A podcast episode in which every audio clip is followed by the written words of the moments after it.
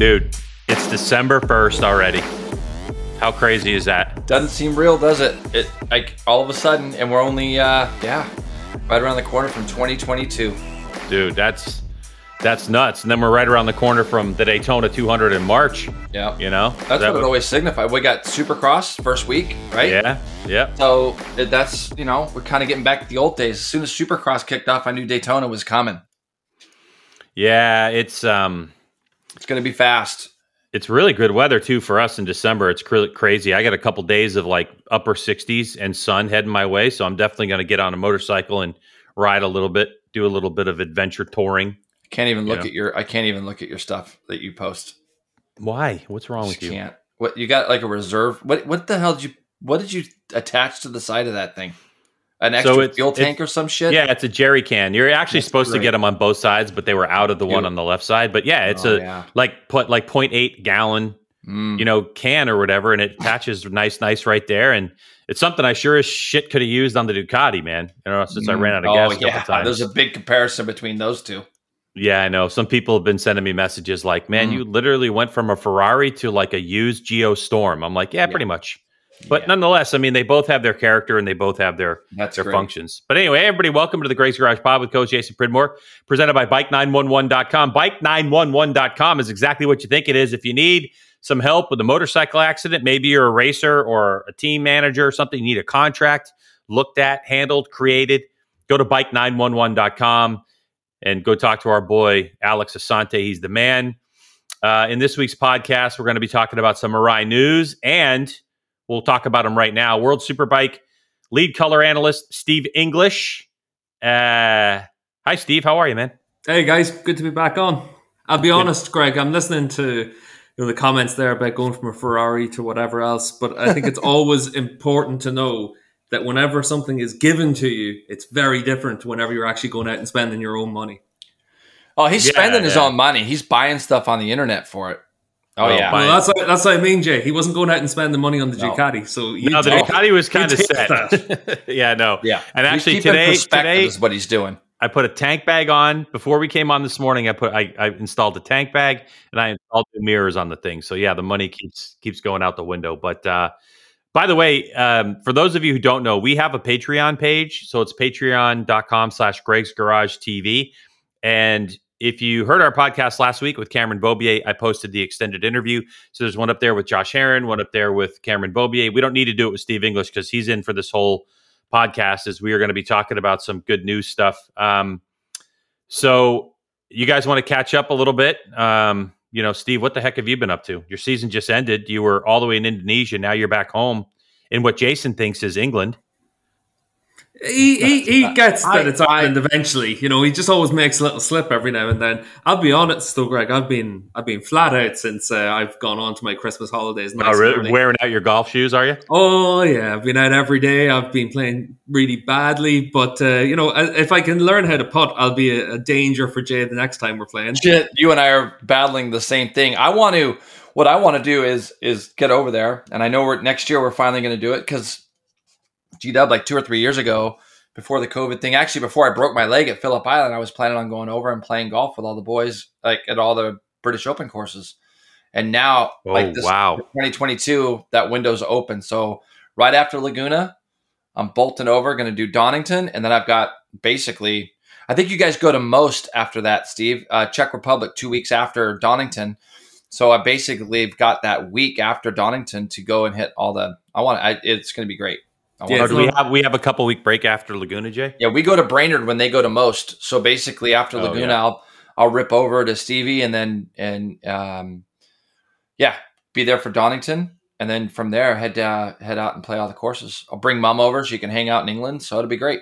Yeah, it's not a bad option, Jay. Like we did something similar this year. We went and Yeah. we played around Liverpool, all the courses up there. I there. wanna do so it. you Royal get to Liverpool and Donington, that. and, uh, it's perfect. I, I actually I love Donington. Obviously enough, it's the closest race to home. But Yep. what's cool about Donington is the airport's only five minute drive, 10, Yeah. 10 euro taxi or whatever it is. So I take over all my family come come over to Donington each year, and you know, obviously in, in the superbike paddock, it's an open paddock, so they're all able to get in, meet everyone, and then. I'll obviously organize a few bits and pieces for them. But like Donington's a great event, and Yeah. Good fans, and uh, nice curry houses as well. So Yeah, golf yeah, and curry yeah. houses, yeah, yeah, everyone can have a We'll good be- one at that one. We'll be hitting that up. I know Greg would never eat any of that. Greg, let's get through the news. I don't want to rush, rush, but the fact that we got Steve on today, especially since it's what nine hours, eight hours, isn't it? Difference over there. So it's yeah, nighttime eight, for him. eight to you, yeah. So we caught him. We caught him catching his, getting his dinner. But I got a lot of questions for him regarding World Superbike, like for the year end stuff, and even going into the new year. So uh, let's rip through our news items.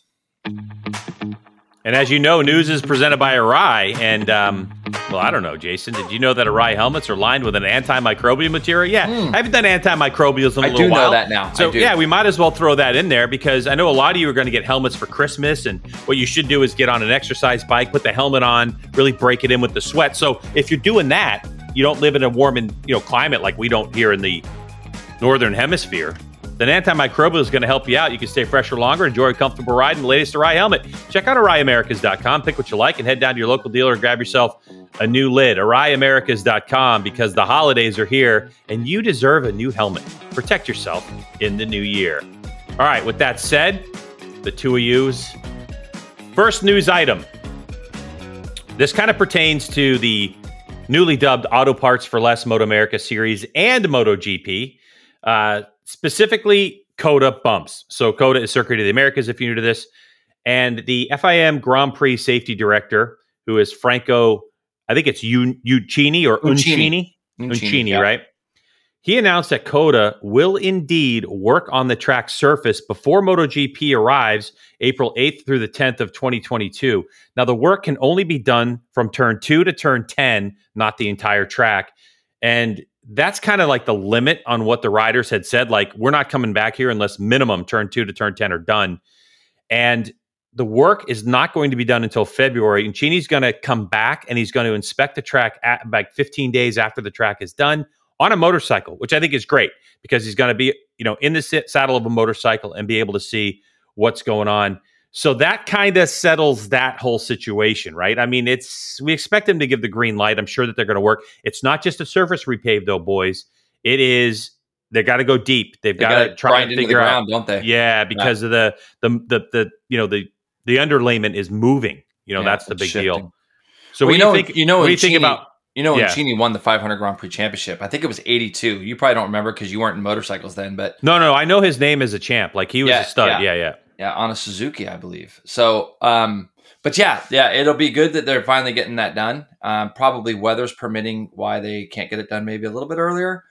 Oh Uh, no, he actually indicated that there's so much activity going on at COTA Ah, okay. that they can't cancel. I guess that they don't have that until that window's open. Yeah, well, between MotoGP and if you watch the F1 race there this year, it was absolutely slam jam packed.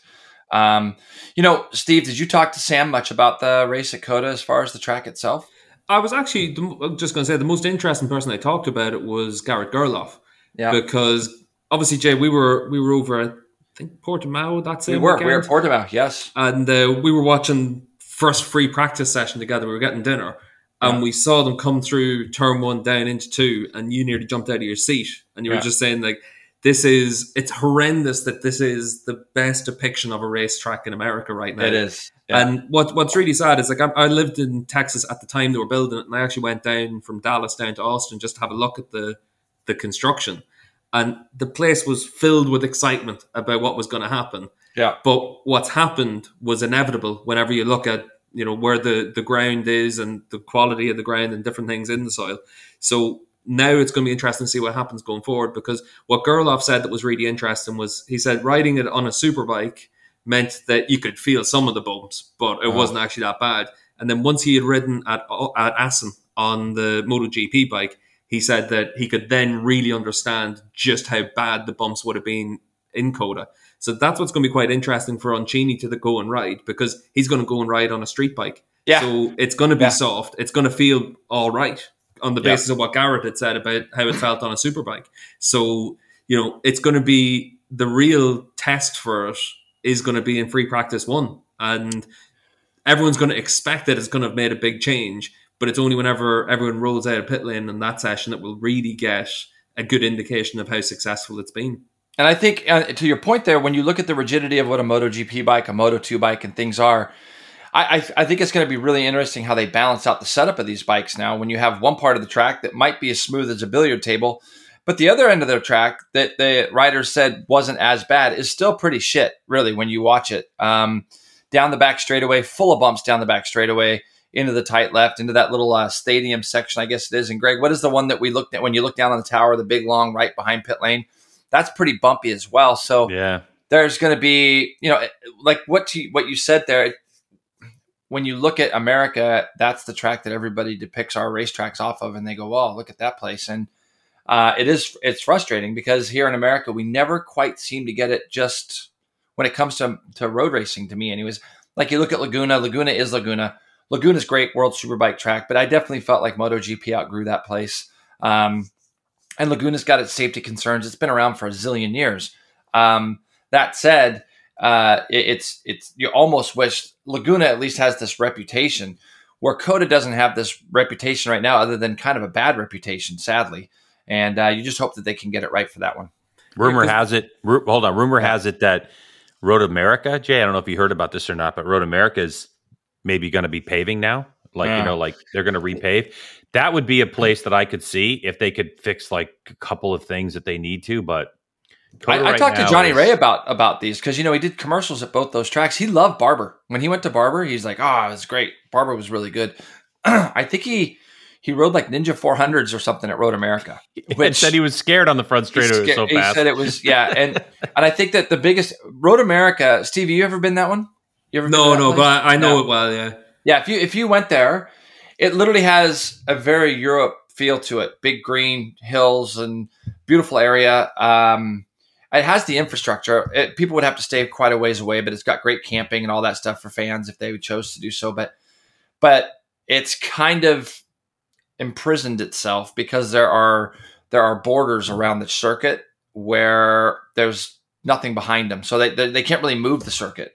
Uh, there's a railroad, I think, Greg, isn't there, outside the keep Oh, down the back right, straightaway and that kind of thing, yeah, where same kind of situation we're in with with Mid Ohio. where you right just can't that move. back You- section there's you there's can't a move. there's the land ends that they own Yeah. and there's an access road and then another farmer owns it so you can't extend out that whole thunder alley section it's part of the reason why we don't go there anymore Yeah, yeah, See, I always think that's the biggest problem that you have in, in the UK, in the US, and it's the same as what they have in the UK.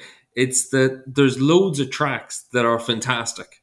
There's loads of tracks that to ride, to race are amazing. yeah. But you go to lots of them, and there's three different surfaces on them. You Yeah, go to lots yeah. of them, and they were built 50 years ago. Like every track in the UK is an old airfield, basically. So it's a World War II airfield that they put a racetrack around in the 50s. You know, you look at all of these places that you could go in America that would be really good. The problem is they're only really good for superbikes. And, you know, a MotoGP bike just needs higher safety requirements than a superbike. That's why, you know, for world superbikes, we've gone to some places that MotoGP could never go. And that's fine. But the biggest Like Imola, problem then becomes Imola would be a great example. Yeah, unbelievable. You know, everyone Yep. everyone's got tracks that are on the limit for a MotoGP bike because a MotoGP bike has just gotten faster and faster. And I think that the biggest problem is that you then have to build a new facility. COTA was built to be that facility, but it hasn't worked out. And, and like everyone looks forward to going to COTA because everyone in World Superbikes, MotoGP, whatever Formula One, whatever paddock you want to look at, everyone loves going to the US. And COTA isn't a track anyone likes going to right now because of the bumps, because of the fact that it's a good track to drive or ride on, but not a good track to race on. But everyone loves going to Austin because the city's cool. Cool so place, yeah. that's that that's where the US is right now. And like I, I look at World Superbikes in the same perspective as well, because we've gone to a lot of new tracks this year. We've gone to Navarra and we've gone to obviously just Indonesia, we've gone to Most and we've gone to you know Argentina in the last few years, a new track. And every time we've gone to everywhere except for Most, because it's obviously an old school track, but all of the new facilities, you know, you've had it where in a very British centric paddock like World Superbikes, people will talk about this track compared to, you know, why aren't we in such and such in the UK? All of these new tracks, if they were put into the UK, would instantly be the best bike track in the UK because Yeah. it'll have better facilities than anywhere else. It'll have good infrastructure around it, and I think that's one of the things that that people people don't want to recognize because all of us loved going to Laguna, even though Laguna's got so many shortcomings as a facility. You know, like you're in old garages, the media center is the the old. I don't even know what the building was, but it's it's an old building in the middle of the paddock. Well, we look actually at Laguna for years, MotoGP, they would erect The a tent. tent. It was Yeah. a big Yeah. tent. Like Wow. they didn't Yeah. even have facilities there. Yeah. Yeah, and and and, and it's despite all those things that Mhm. everyone loves going to Laguna. That's right. And that's where I, I always think that we're all in the same boat because like there's not too many of us with a billion quid sitting down the back of the pa- back of your couch to be able to go and build somewhere like COTA. But the fundamental issue in the U.S. and I'm sure it's, it's the same in the U.K. is that land is at a premium, right? And so it's, it's it's this weird situation. And Jason's been around racing long enough to see racetracks come and go that have been absorbed because they're in a primary spot. It's like you build a track and then the track now starts to dictate some infrastructure that's built around it. Like, oh, people are going to the track. We're going to open up some stores. Next thing you know, we're opening up some um, hotels, and then all of a sudden, the whole area. Like, um, I can think of two examples right now. Jay, um, Texas, Mo- Texas World Speedway was one of them. You Yep. know, up up in uh, north central Texas, I Yep. guess. College and Station. then and then yeah, College Station, and then um, what was the one? Bridgehampton, right? Uh, and- like and- which I heard was amazing. yeah, Long Island or something, wasn't it? Yeah, yeah, yeah. Yep. something like that, or wherever bridge. And and it, it's a matter of like, okay, you have this land that's usable, but in the 1950s, the 1960s, even the 70s, no one was using that land. Then all of a sudden, everything grew up to it, and then the land becomes expensive. It becomes wanted, and then boom, people say, "Oh, well, our housing development just was built next to this racetrack, and we don't like the noise." So the next thing you know, the track shuts down. Road That's right. Atlanta's been in jeopardy of that for years, Yeah, and forever. Yeah. forever and and it's getting worse because more stuff's building it if you look at virginia international raceway and i'm not going to go race to race vir is in a place where things aren't growing that fast so vir looks like well, there's houses around VIR, and everybody just kind of fu'd the houses. Everybody with Yeah. when we first year we went there, Steve, there was signs in people's yards saying boycott the racetrack and this and that, Mhm. and they're still there. But you know, the track obviously is doing is doing well. But you know, it's like that everywhere. Greg Pittsburgh comes to mind, where you go Yep. up that road. There's there again boycott the track. I mean, there's a number of them. So What's it like for the Ridge then? Because that's obviously only a couple of years old. the uh, ridge is literally in the middle of nowhere so it they're isn't. good. It isn't. It isn't. It isn't because it's another one of those places, Greg, that you say you could see places growing out towards it. yes It's in Shelton, Washington. Beautiful area. Like again, all of it is is real. It's it's great. Um, the- so Shel- yeah. Shelton's on the west side of say Olympia, right, Steve? And so naturally, what happens is Olympia grows towards Shelton. Shelton grows towards Olympia. When that stops, they're going to want to go towards the racetrack, which is a little bit further right. west. That's right. And so I think it's going to take. stunning area though. Yeah, Like, beautiful, absolutely. And again, there's a racetrack that's that's three quarters really really good, and it's just got those couple of spots, probably like a lot like British tracks. I mean, when I raced Brands Hatch at World Superbike, I couldn't believe that anybody would complain about Laguna Seca because Brands Hatch had so many places that were so dangerous. I'm like, wait, how are these guys coming to America and bitching about Laguna or bitching about anywhere when we're here riding World Superbike at a track that there's some places there that were really really sketch, and it's like but that's kind of what you can get away with in the World Superbike world or Superbikes in general world. But MotoGP doesn't really put up with it. In other news, Greg, sticking with Moto America news, MP13 Racing with owner uh, Melissa Paris. This is great news. Will field Corey Ventura in the hotly contested Twins Cup class aboard a 2022 Yamaha YZR7. Um, Greg, you and I have wanted Corey back in the Moto America paddock for a long time, and uh, you know we talked to him, or I talked to him at Buttonwillow uh, God, a month ago on news that you already knew. This is good news, isn't it? Yeah, it's really good news, and I'm I'm psyched that he's back in there. And I think you know, without even understanding what they're going to do with the bike, MP13 is going to do with the bike. In my view, I think that Corey Ventura automatically becomes a title contender for Twins Cup. Oh. What do you think? Oh, well, absolutely, because Melissa's already done. You know, like if you read some of the press conf- or press release, you know, she kind of went away for a couple of years when MP13 couldn't get funding. It sounded like, but it was good because it allowed her to grow. She won a championship with Cam Petersen, as we know, a couple of years ago, and then she worked with Hunter Dunham this last year. So she's learned a lot. The good thing about Melissa is she's not afraid to ask questions. She's not afraid to get her hands dirty. She's uh, beyond hands on, and I think the relationship she already had with Corey uh, will will blend itself over. And for sure, we saw him win a race last year, and uh, and so that's it's going to be. I think it's going to be. Uh, I mean, championship material for sure. Just have to keep him healthy. Yep. Yeah, I I think it's quite cool as well that obviously like I, I look at all the stuff from Moto America from very much an outside perspective, and, and I enjoy watching it.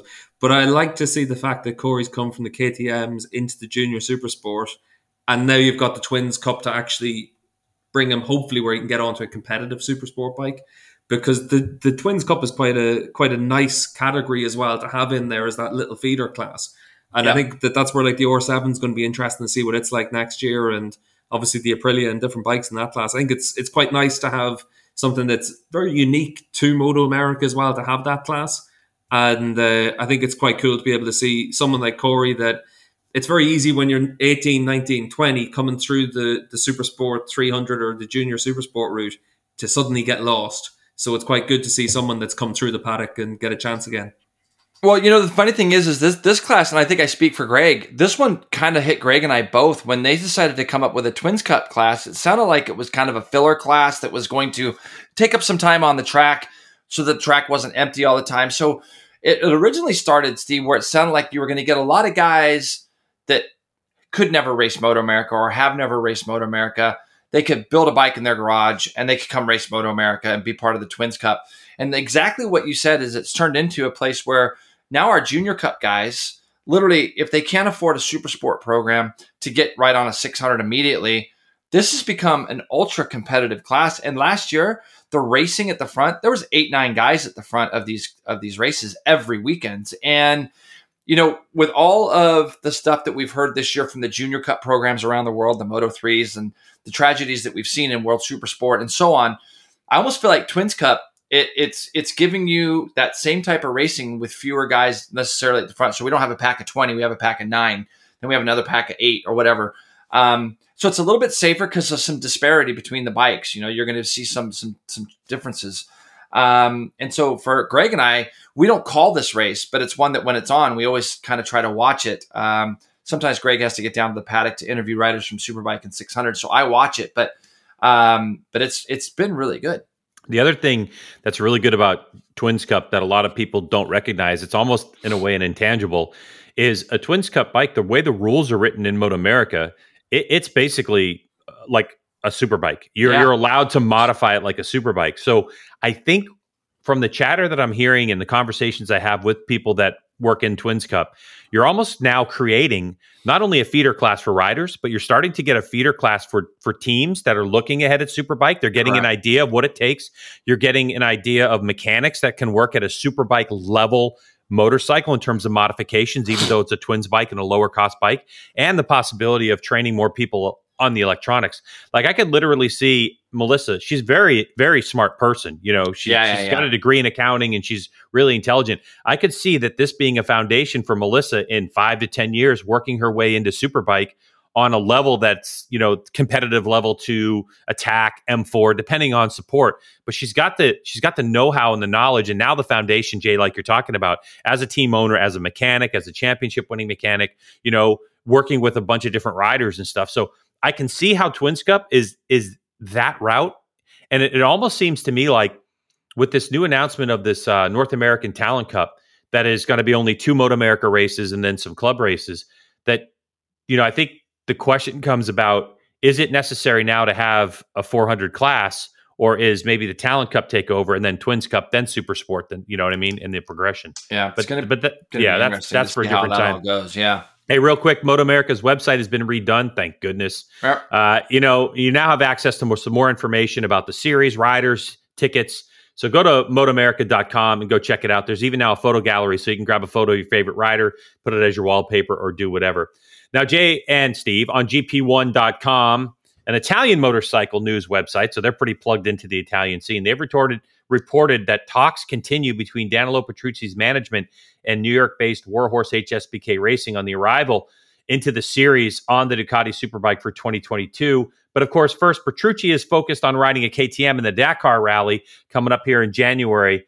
Um, so my guess is nothing's going to be talked about or announced until the rally is at least over. But what do you guys think about uh, you know the encouraging news that talks are still going on that Petrucci is not out of the conversation just because he's riding for factory KTM right now? Mm, well, be interesting to get Steve's view. I mean, I, I look at it like it's pretty hard for me to look. Petrucci, I loved. I mean, how do you not love the guy? Everybody loves him. We haven't really seen much from him, and I mean, he won two MotoGP races, I think, which is obviously two more than you, wait, yeah, only, but only two more than me. right? Um, but the thing is, I think that it's really it's pretty amazing to think that a team could wait around for a guy who's getting ready to go do one of the most dangerous rally races in the world, and just kind of hanging out, waiting to see. Okay, he's healthy. We can go ahead and move forward with our plans. The race is in January, is it? yeah? I think it. Yeah, it starts January, right at the beginning of Yeah, okay. January. January. yeah, you know, I think yeah, but I mean, it just it's it's it's. I don't know. I mean, Steve, being plugged in like you are. I mean, have you heard Sykes or any of those guys? I mean, I, it kind of sound like they talked to him a little bit about coming over here. Yeah, like uh, we actually we talked about it on on our podcast, myself and Gordo, um, and uh, Gordo. ev- everything that we had heard was obviously Tom versus Petrucci for this seat, and Okay. you know it, it looked more and more likely that Tom's going to go to BSB on the PBM Ducati. So Yeah. obviously still that Ducati link.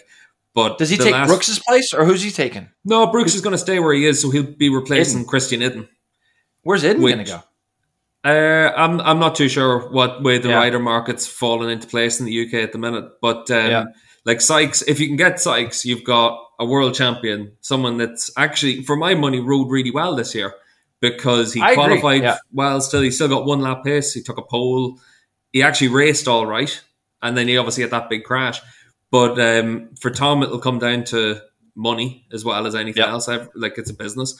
But for Ducati, if they can get Petrucci back on that bike, I doubt they'd be too upset. Obviously, every Ducati, whether it's running in World Superbikes in Britain, in America, has a certain amount of support coming from Bologna.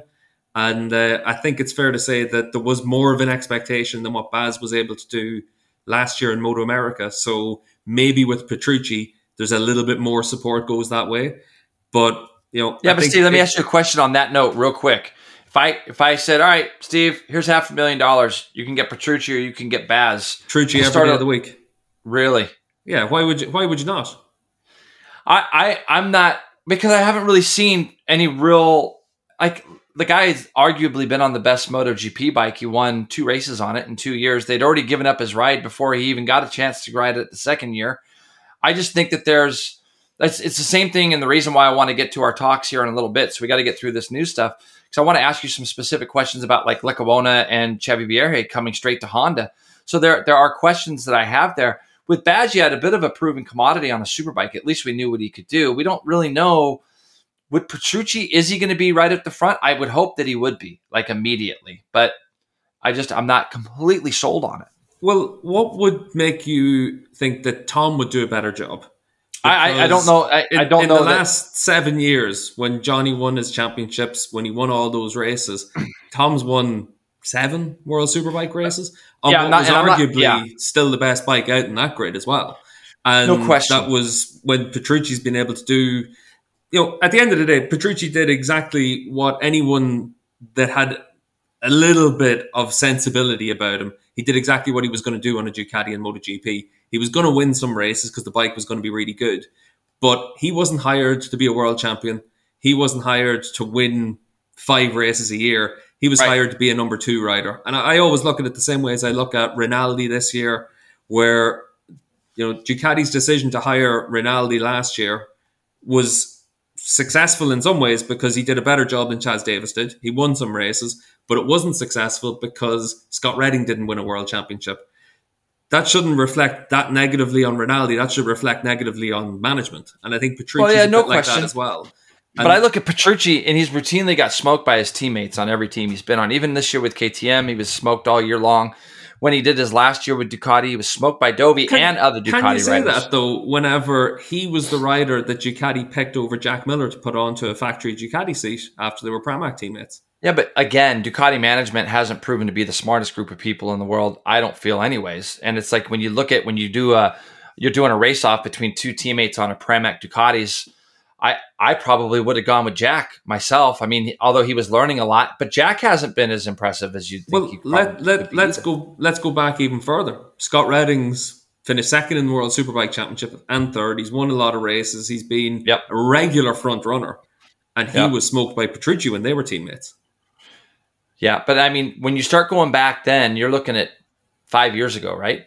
Well, All right, hold let's, on, hold let's on, keep, hold- let's hold keep on, going hold on. further back then. hold on, hold Yeah. on. Let me let me, let me stop this right now because we, we, you know, Jason's got a golf. Blah blah blah. All right. Yeah, I do So- got to golf. That's a good point, G. There are Thank some you. there are some other things that we don't But know this is about. why we got to have this guy on the podcast. Like, exactly. it should yeah, be the but Greg White with Steve English podcast, and I should just interject. is that what should be done? That's what should be done. I've, I've heard how much money you're earning on this, Jay. You know, But- you, you keep the gig. Wow, that hurts. that hurts, huh? But we do want to thank all of our Patreon supporters for supporting us. That's very nice. Yes. Yeah, we definitely do. But look, he- here's the other thing that you guys may not know about, and, and I don't know about. I- If Ducati is interested in Petrucci, there might be some things that make a lot of sense in the sense that he understands how Ducati works as a- as you know a company. They, he understands the electronics. He also speaks Italian. There's rumors that there's going to be a lot of Italians in our paddock working for that team.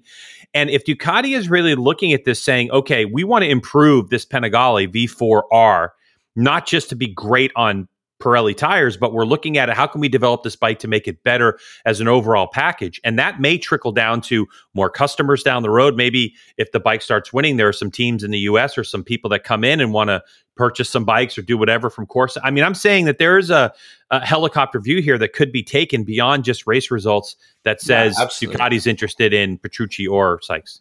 Yeah, but then the other side of that coin is if you were, and, and Jay's already made his thoughts pretty clear on Ducati management, but if you were Ducati management, would you put your resources into the Superbike program with a three year old bike when you still have to win a MotoGP World Championship for the first time since 2007, despite having the best bike on the grid?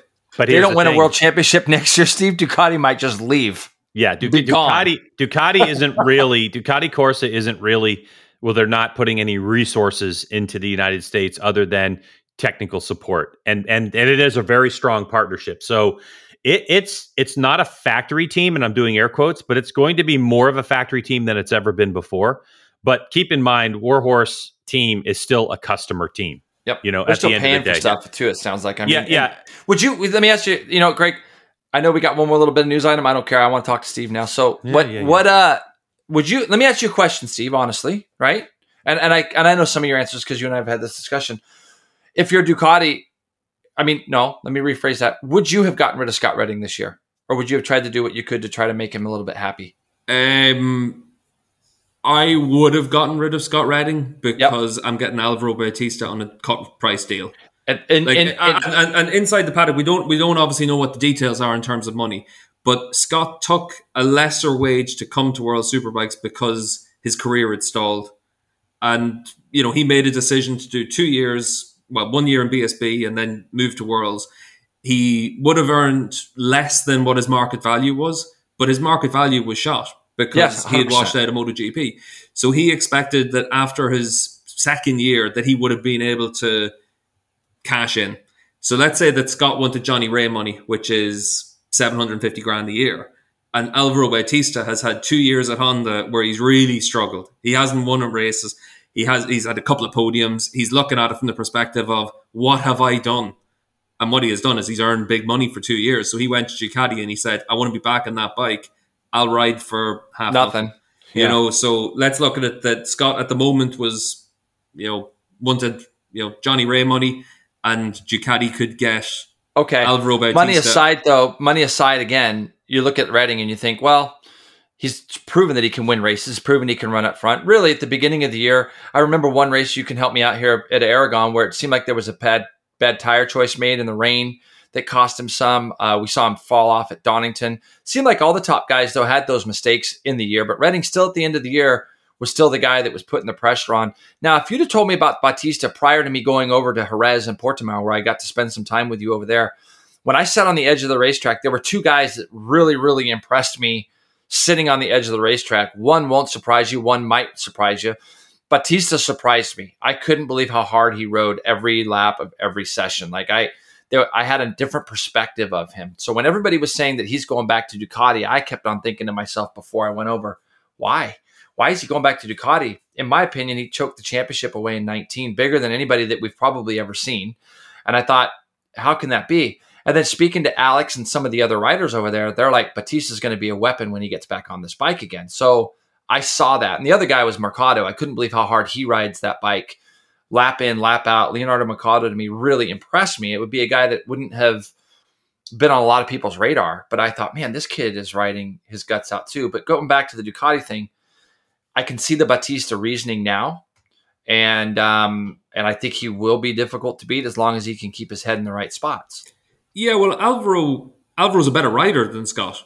When you look at what they did in the Grand Prix paddock, you've got obviously for both of them, you've got a lot of information you can call upon for them from one two fives into intermediate classes into the premier class, their superbike careers.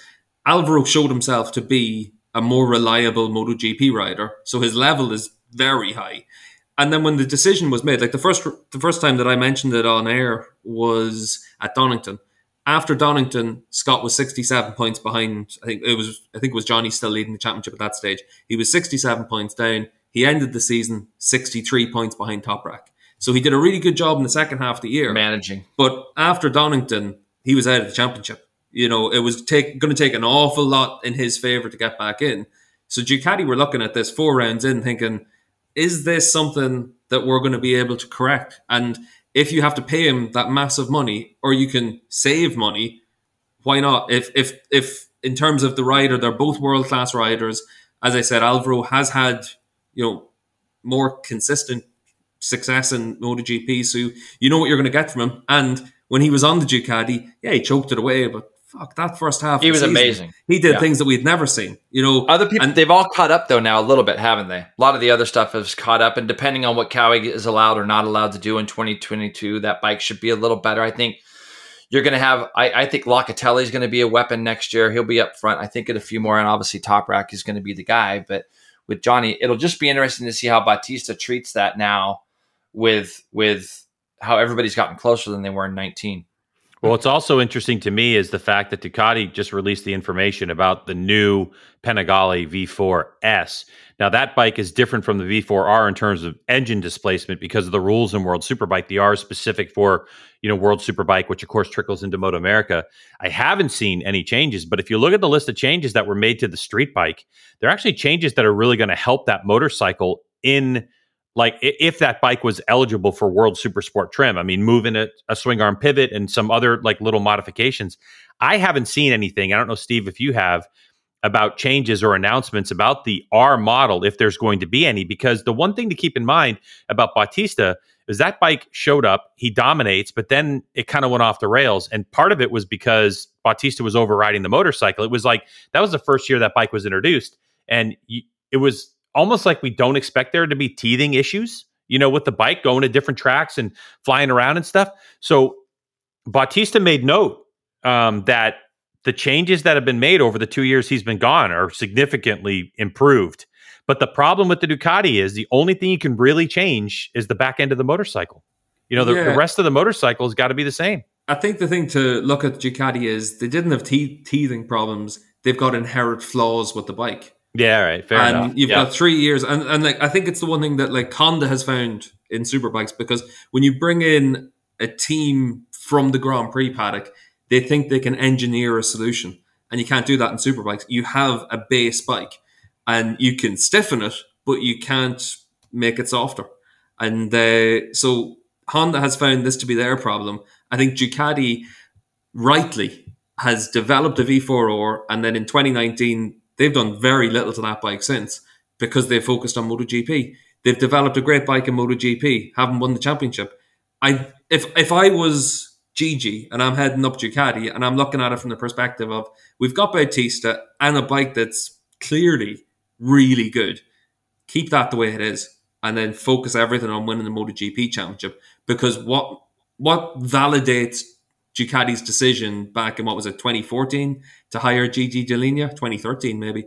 It's winning a MotoGP World Championship. Gigi's a fantastic engineer. He's had a lot of success but he's also come up short. And I think it's one of those things that Gigi's also under an awful lot of pressure. You can't pay him the wage he's being paid. You can't put the resources that Ducati put into MotoGP without getting the results. Winning races is great.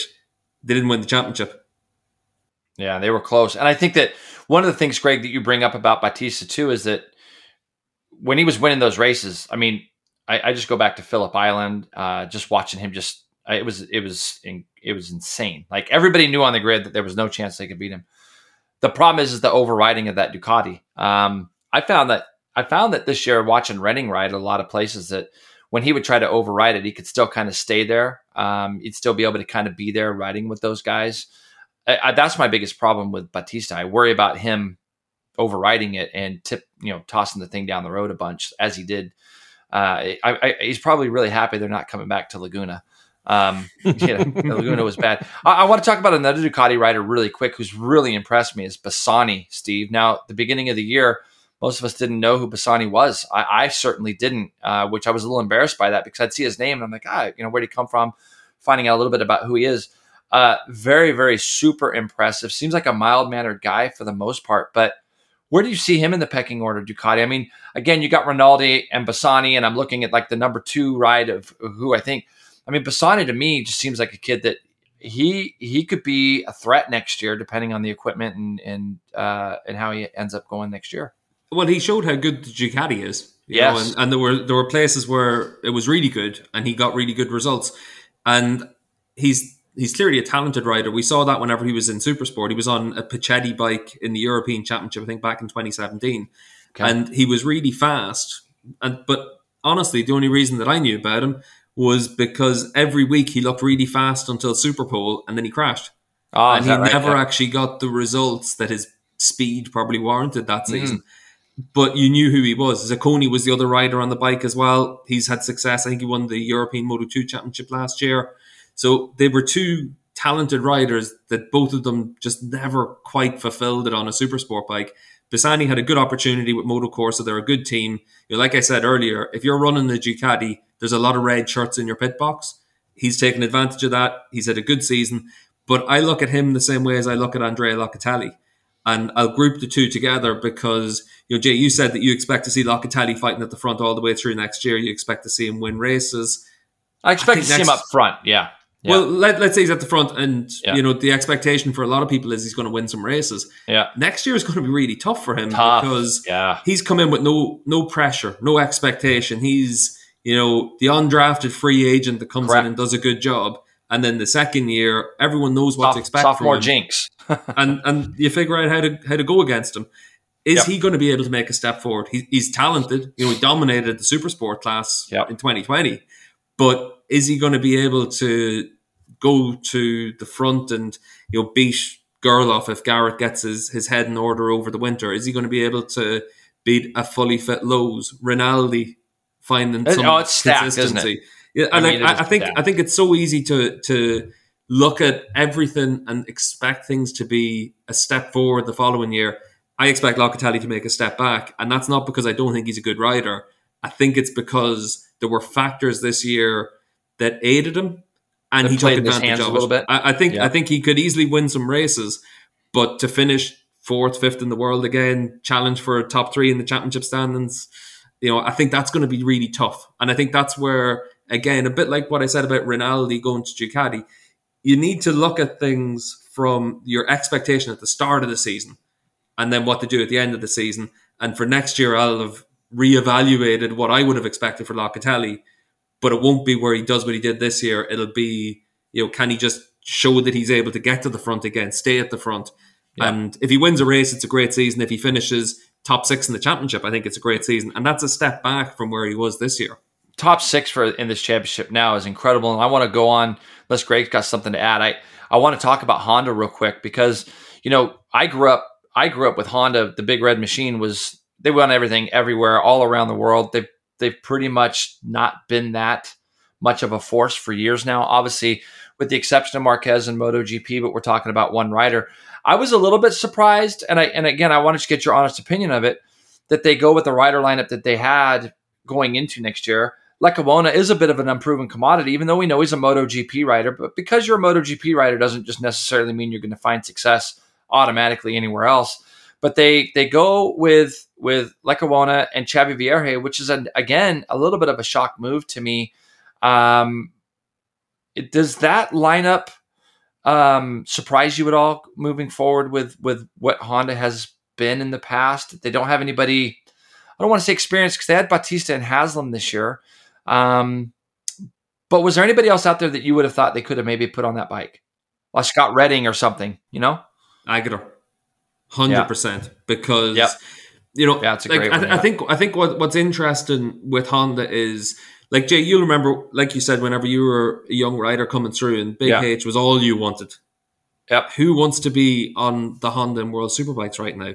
Not that many riders, because what's more attractive? Is it to be the factory Honda rider, or is it to jump onto the Go Eleven Ducati? You know, Baz Yeah. jumped onto it for two rounds, and he looked great Yeah. you're not jumping onto the Honda and looking great. No. So therefore, Honda aren't quite able to appeal to an awful lot of riders unless it's just by opening the checkbook. Now, I think Lecuona is a great hire, and I'm I, not do. sure. I agree with you on that. I agree with you on that. yeah. I, I, I, I, I think he did a really good job in the second half of this year in MotoGP. He's Yep. talented, he's young, and it could work. I think he, I think he's he's probably more much more of a safe bet than Javi Vierge because I think that the floor with Lecuona is going to be quite high, whereas with Javi, I think it's going to be boom or bust. He's going to be one of those Grand Prix riders that comes in. He could instantly be fantastic with the Honda, or it could be what we saw from him in Moto Two, where he was inconsistent. And yeah. you know, there was there was a lot of talk a few years ago that Javi was going to be that next really fast Spaniard coming through. He's had good teams. He's been with top teams in Moto Yep. 2, and he hasn't quite lived up to what everyone expected from him. And then you jump into a field as deep as World Superbikes now, you have to learn an awful lot. You're at a team that struggled. And I think, you know, that's going to be really tough for, for Javi. And then you're up against a, a rider like Lecuona, who's, I don't know, four years younger than you. He's hungry. He's going in there pissed off that he got stepped over in MotoGP. Now, in saying that, I also think that the right decision was made when the decision was made by KTM. Yeah, because, Yep. You know, two guys that got Lecuona in. versus, you know, Remy Gardner ended up winning the championship in Moto 2. Raul Fernandez was a stud all the way through the season. You know, they showed more than Lecuona had shown at any stage in his career up until the point where the decision was made. So KTM got a little bit vilified for making the choice. I don't understand how anyone would have made a different choice. It ends up working quite well for Honda because they get a rider that could be really good for superbikes. I think I think Lecuona is a great. He'll have a go. Um, I didn't he lead the Greg? Didn't he lead the amount of crashes this year in MotoGP? I believe was Lecuona Yeah, as he far did. as that goes. So you know he's going to have a go. He's gonna have a go, put in some- so yeah, he's going to have a go, and I think that I think it'll be good. Now, when you look at the BMW team next year, it's really interesting because I think that the rider lineup themselves it looks pretty solid. They got three tall guys, obviously with Baz and Redding and Vandermark, and I'm glad to see Eugene at least have another shot with his team this year. It sounded like just went away, didn't it? Um, so it's it's an, another interesting thing for me. And you were making kind of I don't want to say you're making light of it, but you were you were mentioning it because you and I have discussed this when Redding was leading the race at at uh, in Indonesia. It was like, well, it might be a little while till we see Redding maybe back up front again because the BMW and I think this about the Honda too. The BMW and the Honda, Steve, to me when I sit trackside, are just they're just a step away. There's there's a and, and we know how hard that last little step is, but I really feel like this with the BMW too. It's just a step away from getting up to that front group more consistently in the dry. And maybe with Redding and Baz coming in and interjecting some things with VDM, uh, it, maybe that'll make the difference. Thoughts on Yeah. that? I think that one of the things to remember with BMW is obviously in the past, Vandermark was never much of a test rider. He Yeah. didn't lead Yamaha's program in terms of developing a package. Uh, Tom Sykes has the most unique riding style of any world class rider. So you've got to park what he's doing on the bike because the data is not going to be relevant for most other riders. Eugene obviously has a lot of experience, but it's also seven years since Eugene won a race Yeah, yeah, So- exactly. Yeah. you know, is he still the Eugene Laverty he was whenever he left World Superbikes to go to MotoGP, or have all those injuries mounted up? Do, you know, is, does he still have that same hunger and desire? It's hard. Yeah, You know, it's very difficult. Like yeah. there's there's big question marks about everyone involved with BMW. You look at Jonas Folger this year. You know, Folger was anonymous in the whole season. There wasn't Yeah. even sessions that you looked at and thought, "Oh, Jonas made a big step this weekend." It was There was really a few times whenever you thought maybe the weekend after Donington, Donington was an absolute disaster for him. And then I think we went to Assen the next week and he looked all right in Assen. But, you know, Did they run again, around to the German Superbike races uh, in Assen though? Yeah, yeah, but and I mean, he's got a lot would of have been whenever he was on a Yamaha as well, so the team Yeah. wouldn't have had too much relevant information. Got but I think it's one of those ones where like BMW are close, but the problem is Ducati, Kawasaki, and Yamaha have a package that is just better than it right now. They have riders that can get the most out of it pretty much everywhere we go. So it becomes really difficult. And Honda's in the same boat. Honda Yeah. has a good bike. There's an awful lot of positives to take from from the Fireblade, but it's a 13 round championship where you go to tons of different circuits. And Mm-hmm. right now, Honda and BMW have a bike that work really well at a couple of tracks, maybe three or four tracks. That was Yamaha By the way- five years ago. So By the way, for those of you in the United States, the Fireblade is actually the CBR 1000 RR dash R R R R. R Yeah. as an R, R. Irishman, I struggle to say or. So R. R. I'm not going to be saying that. Fireblade's easy. Fireblade you're is a. Fireblade canoe, or or or. But uh, That's Yeah. rowing in a boat, dude. yeah, Or or or. you know, there you go. It's good crew Um, they've got down there in Honda, anyway. Yeah. Were, were you surprised by the signing with Öttl at seven at, at Go Eleven? Because when again when we were over there and uh, it when I was over there with you, it looked like they were going to bring Mackenzie in and possibly be on Yamahas. And here you got Loris Baz, who put two really good weekends together for that team. Is this is this a money injected type of system here, where it could be where that's what Öttl brought into it? Well, you talked about it earlier on, JP, where you were saying like, well, let's take money out of it when we're talking about Ducati going from Scott to Yeah. Alvaro Bautista. Cash rules everything around me. Yeah, and that's the that's the paddock. And you know, Go Eleven need money. Yep. They needed Mackenzie to bring money. And uh, Öttl brings a lot more money than they could have got from Does Mackenzie. he? And he's a good rider. He's a Grand Prix Yeah. winner. You know, like I think that there's there's nothing dirty about being a pay rider anymore because most of them are still pretty good. There's very few of them that just are totally undeserving of a place on the grid. Öttl has won in the MotoGP paddock. He's done well on a super sport bike, so he warrants the seat in terms of his talent. And he'll do a decent enough job. It's a good team. It's got a good opportunity for him. He works hard, so we'll see what he can do. But it, it I think it was a surprise because the talk had been that he'd go to an RLX Kawasaki or whatever. But if your choice is between being on a customer Kawasaki, where let's be honest, no one's done anything other than Top Yeah. Rack, Yeah. or being on a customer Ducati, where Bassani's exceeded ex- expectations this year, where we've had obviously Baz jump onto that Go 11 bike and do well. It's an easy decision to see where you're going to take your money if you're Öttl. Well, and let's get to Kawasaki real quick because just kind of going through each manufacturer here. Uh, when you look at going into 2022, you're around these guys more than any of us. It seems to me that Johnny is coming back with more vengeance than we've probably seen in a while. Depending, also, it'll be interesting to see. I don't know when the technical rules get written for for World Superbike if they're going to be given those 500 RPMs that we heard being spoke about so often uh, when you look at the Kawi, it, it didn't just hurt Alex and Johnny, did it? Because those privateer Kawasaki's were all getting dinged as well, and those guys had no chance. They were they were essentially at the back of the grid. I'll tell you, Isaac Vinales rode amazing in Indonesia, especially those first couple sessions. Uh, And learning the track, I thought he was really, yeah, yes, agreed. He was very impressive. Um, um, but if Kawi gets some of that stuff back, um, how big of a difference is that going to make for them going into next year? And obviously, we know Alex just has to get healthy. He just had a year of just injury after injury, but I, I, I don't get the feeling like Johnny is really ready to just kind of roll over just yet.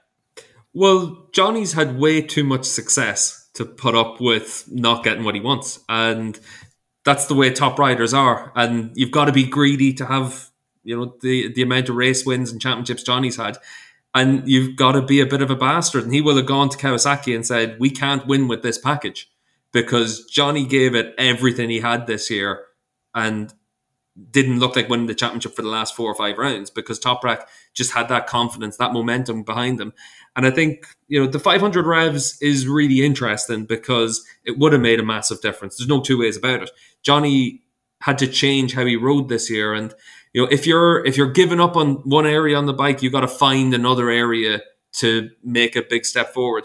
Every single one of Johnny's crashes came on the brakes on the front end and something going wrong. And that's because he had to change how he rode. And the Donington crash, the Most crash, you know, they were perfect examples of a rider that felt that he had to be absolutely on the limit everywhere on the corner entry to have half a chance. If he had the 500 revs, that'd be a little bit different because, and Jay, you, you'd know this better than me. It's not about having it at the end of the straight. It's about not having to make five extra gear shifts for each lap. Yeah. It's about, you know, 21, 22 laps. That's 110 gear shifts that you're saving. Yeah. It's 110 times where something could go wrong. 110 times where you're losing a bit of momentum. You're having to change your approach. And I think it's one of those ones where the, that's what made the biggest difference for Johnny, as opposed to you know down the straights. Because yeah, Kawasaki looked a little bit hamstrung at times down the straights. They weren't that slow either. So it, I think it was really how he had to ride that made the biggest difference with those revs. I, it yeah, it depended on the kind of corner they came out of, didn't it, Steve? As far as how they were at the end of the straightaways, because going to Jerez, going to Portimao, and watching the Yamaha jump out of the last corner, uh, coming onto the front straightaway at Jerez, or or whatever. When when Johnny could get a run through the big long right, I believe it's turn six at Jerez, and get down the back straightaway where we could roll through it, you didn't see as big of a difference. But to your point exactly, when you have a bike that doesn't get off the corners quite as well as everything else uh, and you have to gear your bike then accordingly, where you might have to be shorter in the gearbox. It's going to require more shifting. You could definitely see the disadvantage. Plus, you know that you're dealing with a guy in Toprak who has taken braking to another level. So now, what that's going to make is going to make it for the Reddings and the Reas and the Lowes and all these guys. They now realize they have to get into the corners even deeper still. And when you're already battling a deficit down the straightaways, it's now you've got to make up that time going into the corners, and you know you're battling somebody like Toprak. It's going to cause you to push and make those mistakes. Yeah, and I think that's the biggest thing is that you look at Toprak, and Toprak has a decided advantage in a single area, which means everyone else then has to be absolutely to the nth degree in that area.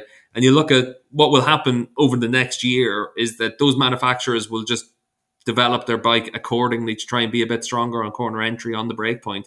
But Toprak's always going to have that little bit of an advantage because he's just that's where he's fast. Every rider has one area where they're quite fast. You know, even you know you you you look all the way down the grid to whoever's at the back of the field. They've got one thing that they do better than the other areas.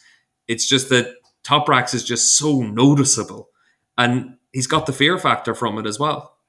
Yeah, but we saw that too in Moto America, Jason, right? With the with the introduction of Toni Elias and the way that he was braking into corners and the way he set up a motorcycle, it caught everybody on their back back foot in Moto America, and I think that that was part of what allowed Tony to have so much success early on and win the championship in his second year.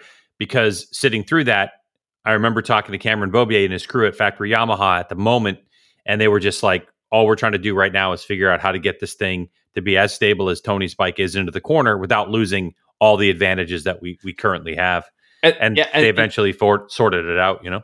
Yep, and and Greg, what you talk about there too that we noticed with uh, with that whole scenario was Tony had the ability to get it into a corner and get to the apex quicker, and he was racing against a motorcycle in the Yamaha at the time was known for corner speeds that like to roll through corners and get through things it seems like now that Toprak has that ability to to take it to wherever he wants. And I wanted to ask Steve this question specifically, uh, kind of wrapping things up a little bit here. But with Toprak and the years that you've been in World Superbike, have you seen a guy with as much a probably natural ability, but the bike control that Toprak possesses, the ability to put himself in places, and I've seen Johnny do this for years. There's been a couple races that I can remember in my mind um, with Johnny, where the the amount of bike control is just it's insane. But Toprak manages to put himself in places where he doesn't necessarily touch people. He gets into areas where it looks like, oh, this is going to be a bit questionable. Um, but he doesn't really make contact. You don't see him make any hard contact. You saw you saw him go for it a little bit there with Bassani in the last corner, in the second race, I believe, on Sunday in Indonesia. This last this last race.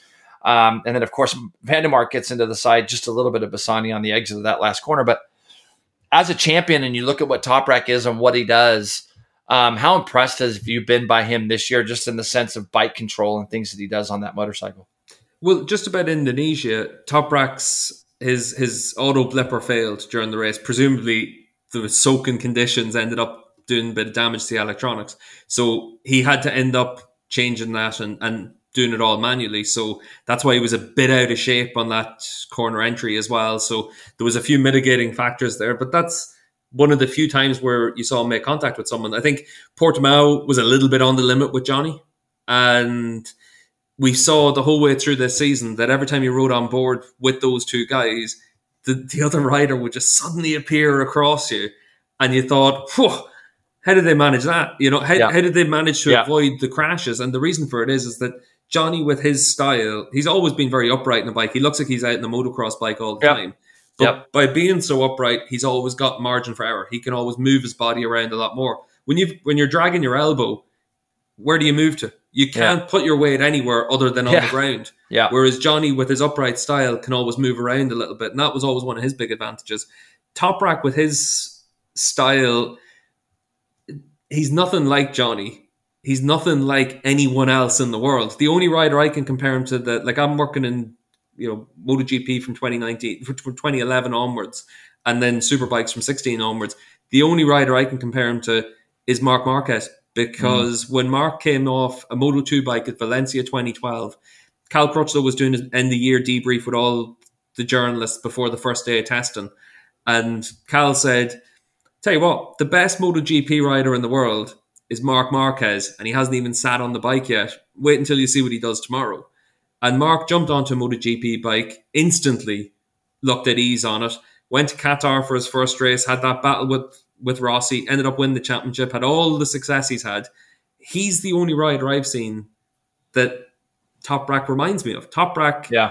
you know, looks like no one else. He approaches racing like no one else. He obviously he's taken what Kenan has taught him and gone even further. Like Kenan was the most hard charging bastard you've ever seen on a racetrack, and Yeah. Toprak's even worse. You know, Yeah. and I remember after Catalonia, I was chatting to Johnny, and uh, you know they had that Superpole race. I think it was it ended up being a five lap shootout, and uh, Johnny was there saying, "Oh, I'll tell you what, Toprak was on the limit at times today. You know, like you were you were coming down into corners, and you you knew he was going to send it on you, but phew, there were a few times whenever I thought, nah, he's, he's not going to do it this time. And Johnny was a little bit upset about it. And then I said to him, Johnny, you did the exact same thing to him. Oh yeah. And he was there. Ah, yeah, actually, I can't really complain about it because both of them have that exact same mentality. Yeah. And that's what I loved about watching them this year. Like I said it the whole way through the second half this year. I was so lucky to be involved in a championship where you knew you were watching something historic. When when I was a kid and I started watching bikes, I really got into it in about '98. And you used to look back at all the old races and you'd see the Schwantz and the Rainey battles. You'd read about, you know, Doohan and Crivillé, and you know, you'd see Rossi against Biaggi, all these kind of things. But they were all in isolation. They were all, you know, everyone remembers Hockenheim for Rainey against Schwantz. They don't Yeah. remember the fact that most of the races that year were really drawn out. Yes, you, right. you look at, Right. you know, so much times in, in history, Prost against Senna. You know, that's one of the only few times when you had two teammates in Formula One beating up each other all the time. That's what this was like. And you know, we had it where everywhere we went, they were so they were so close to each other in lap times. How they approached it was the same. We had great racing all the way through. And you know that in 20 years' time, we're going to look back at this season and say this was the best season we've ever had in World Superbikes. Because we look back 20 years ago to Bayliss against Edwards, and Oh. everyone thinks it was a great season. It was a shit season. It was a shit season. It was like one guy ran away, then the other guy ran away with the second half. But the climax of that was, and I was just thinking about that, but was the was the final two races at Imola, and I watched the second race the other day, and you watch that race and you think of everything that was on the line with those two those day that day, and I and I get that feeling like I, I feel like going into 2022, you're going to have an amazing year being able to call the races again, and um, I think that that you could see a Rea Top Rack clash for the next two or three years. But I also believe that there's going to be some other characters that are going to throw their names in the hat, and we hope that the other company, or you know, Hondas and the BMWs and such, could get their shit together a little bit and have it to where their guys are up in that that group as well. Well, just like what you were saying there about race two at Imola as well, Jay, because that's what this season was like. Because Edwards didn't need to win race two, That's but right. he needed to beat Bayliss. He did not want Troy to go to, you know, factory MotoGP seat, having won the last race. He wanted to put him in his place, and that's what made that race class because the 100%. championship was irrelevant. And Toprak was like that this year because he said the whole way through, no, no, I'm going to win races. The championship will take care of itself. And we're used to hearing riders say that, but you also know that they're there thinking in the back of their head, my championship bonus is one is worth an awful lot more than my win bonus. So yeah, like I'll, I'll get it in check eventually. Toprak kept doing that. He, like you look at race one, he he had one hand on the championship. All he had to do was finish second, and he still tried everything to beat Johnny on the last running him lap. down, wasn't he, at the end? And Greg and I were sitting up actually. Uh, it's when those races go to Australia or Indonesia. In this case, it's great because Greg and I will be sitting there watching first practice uh, without knowing each other or watching it, and all of a sudden I'll get a text, "Are you watching this?" And it's like, "Yeah, I'm watching it." And Toprak's first session in Indonesia was just a joke. I mean, the guy was second and a half quicker than everybody else for the longest time, and it was like he was pushing so hard from the outlap, second lap. And I always Yeah, say he put about it these- underneath Bautista on the Oh, out lap. I, it was like it was like it was unreal. yeah, and Greg, Greg and I are actually texting about that, and we're just laughing. And I'm like, you know, the thing is, he's just trying to make a statement right now. He's showing everybody, and and you never know, Steve. To be fair, if the guy goes out and wins championship next year, you probably will lose him to MotoGP. Which fair play to him if that's the decision that he decides to go. I'm sure there's a lot of political sides of those things with Red Bull and all those things that he's got sponsor wise, but but I mean, he legitimately could be a guy that you could see go from World Superbike and and we've seen guys like Bayliss win World Superbike championships, try to go to MotoGP and not be able to get it done. You look at Toprak and you look at where his career could go and his age, eh, he could be a guy that could go on and maybe do that. So yeah, I mean, there's so many things that the, the ceiling's so high for him right now. Well, just what you're saying there about that first session and making a statement, like everything in racing is about ego. It doesn't matter if you're the rider, it doesn't matter if you're commentators, journalists, engineers. Everyone wants to make a statement all the time. Every And time. Toprak wanted to go out there and just say, you know what, I'm winning the championship, and Johnny, you're going to be sitting in the first ten minutes of this session because that's what Rea does at these new tracks. He sits out a couple of laps, wants to see what the grip's like. He sees Toprak just put it down the inside, six corners in, standing Bautista up. Unreal. Just there, like, Phew, this is done. And that's that's the fear that Toprak wants to install. And it's the exact same as what happened with Marquez for years. You knew exactly what you were going to get from Marc. And when I was on with his last, I said that, you know, Marc is the, the best rider we've ever seen. But Marc is just another MotoGP rider now for 15 races a year. And then for five races a year, he'll be Marc Marquez. The other riders know this as well, and they've changed how they ride against Marc. Toprak doesn't want to give them the opportunity to change. And that's what actually made it really interesting with Johnny this year because, you know, you look at when riders' eras at the tops come to an end. Rossi's a really good example of this. You look at, you know, not so much 2006 because Rossi was still, I don't know how popular this will be with an American audience.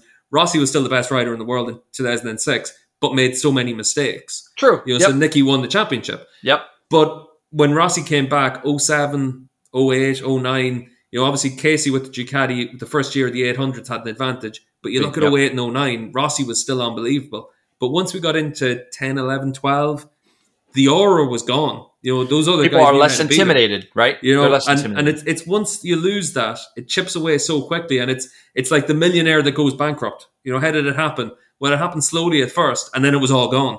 And it's a bit like that in, in racing, and Toprak doesn't want to give anyone that chance, and that's what I love about him. I love that mentality, and that's obviously comes through from from Kenan, and it comes through as well from when you're a, a Turkish rider, and it's the same as for Cam Beaubier going over to Europe. When you're the outsider, you have to carve your own identity. Toprak's done that really well, and he's had to he's had to dig in at every opportunity, and he's he's always shown that he has that. I think you see that with everybody, though. Like you say, um, you know, you look at somebody like Tiger Woods. Once Tiger had his issues seven, eight years ago, that intimidation factor was lost, and you had so many great players coming after him. And now it's, you know, you see him even in an interview yesterday, his first interview back. It's kind of like, well, my full time PGA Tour career is over now. Whether he believes that or not, that's the that's what he wants to portray. And you're right with Marquez. These guys now, the, intimidation factor is gone. There's going to be five races a year where Marquez is going to be incredible. Um, but depending on how his health is and things like that, you still get the feeling though with Johnny that that's this was a year where all right, we made some mistakes. Our bike could have been like Johnny's got some things he can fall back on this year and go, if we had some of this, or if maybe this wouldn't happen, we'd still be the guys to beat. Um, but I mean, Toprak just he's he's insane. Steve, thank you again for coming on with us today. It's uh I love having you on here. Obviously, you and I speak all the time, and um, we got to get that golf trip planned next year because I'm dying for it. You know.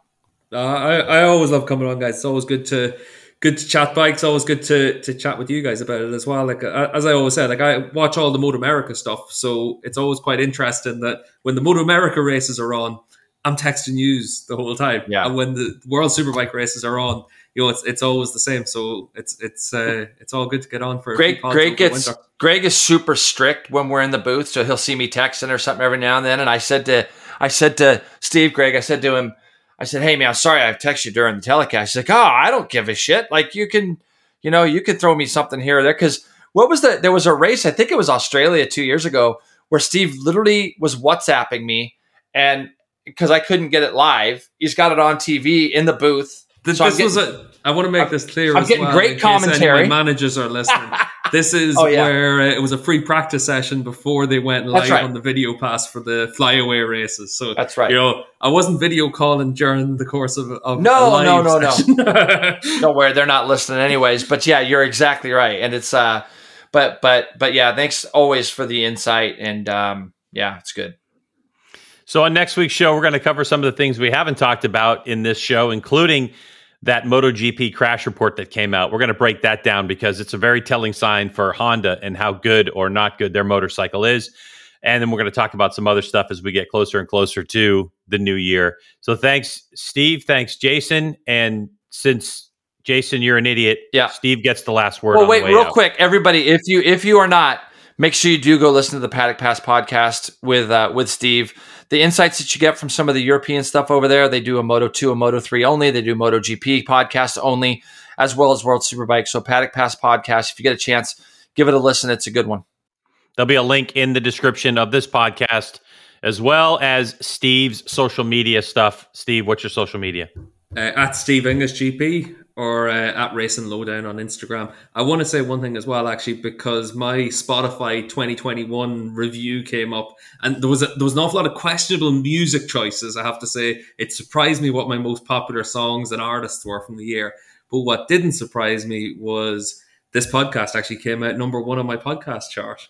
Did it? Oh, I thought you were going to say that. Great. I thought you were going to say that the music from our podcast, the beginning of it, was the top of your charts. That's what I thought you were going to say. You know? would have thought that, but I don't think you can get that for the, the free music choices that you get from uh, CC. royalty free. All right. Thanks, everybody. Enjoy the podcast. We'll see you guys next week. Bye See you, bye. everybody later. Cheers, guys.